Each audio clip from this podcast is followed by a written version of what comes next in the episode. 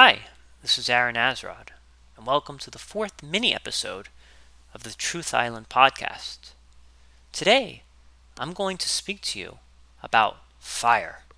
Fire keeps us warm, fuels cars, and runs practically every electronic known today. In the ancient past, it has kept us from freezing and warmed our meals. A giant ball of it shines down on us each day from 93 million miles away, and without it, life would not be possible.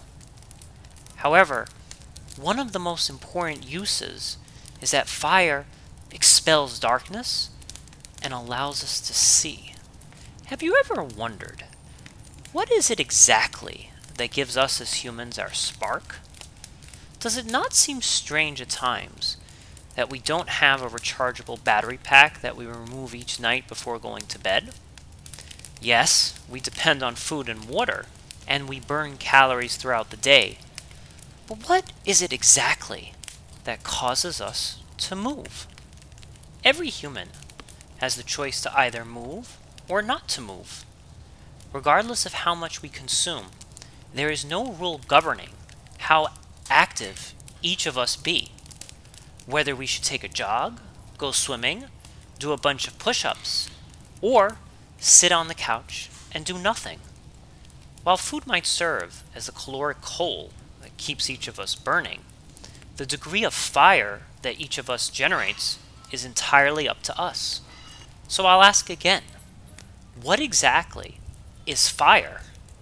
Fire is man's drive to do just about anything in this world. It is the energy which is endowed within each of us to achieve a specific purpose.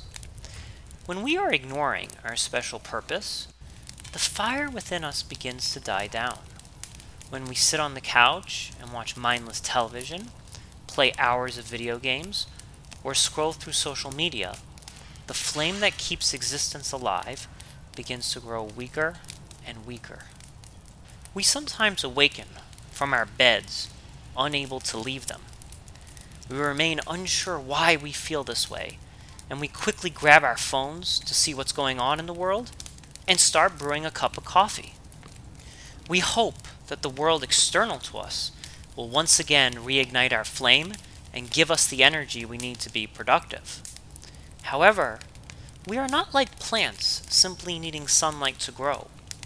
We as humans are indeed more complex we need meaning and purpose, the soil in which all life rises.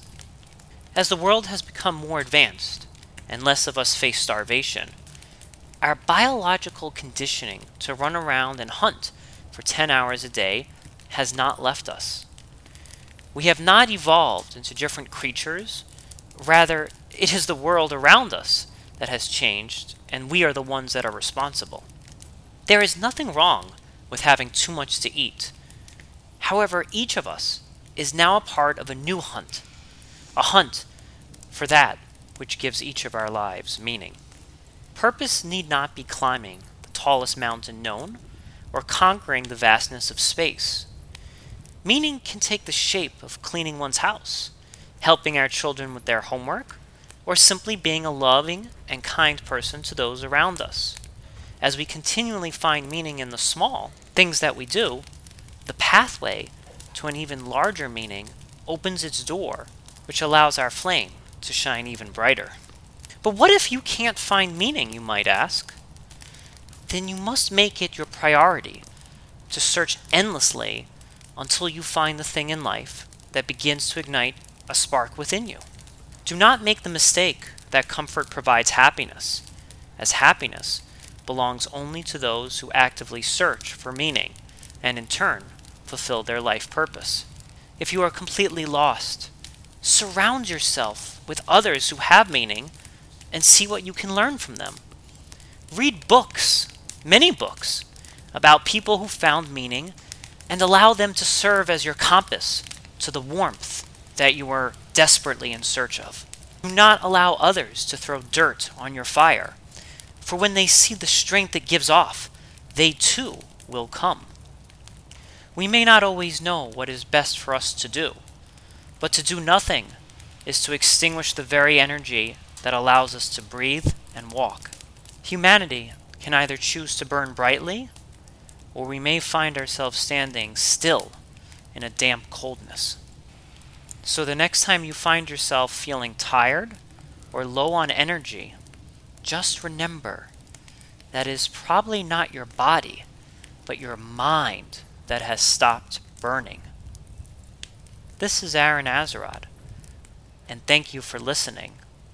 And please, keep on glistening.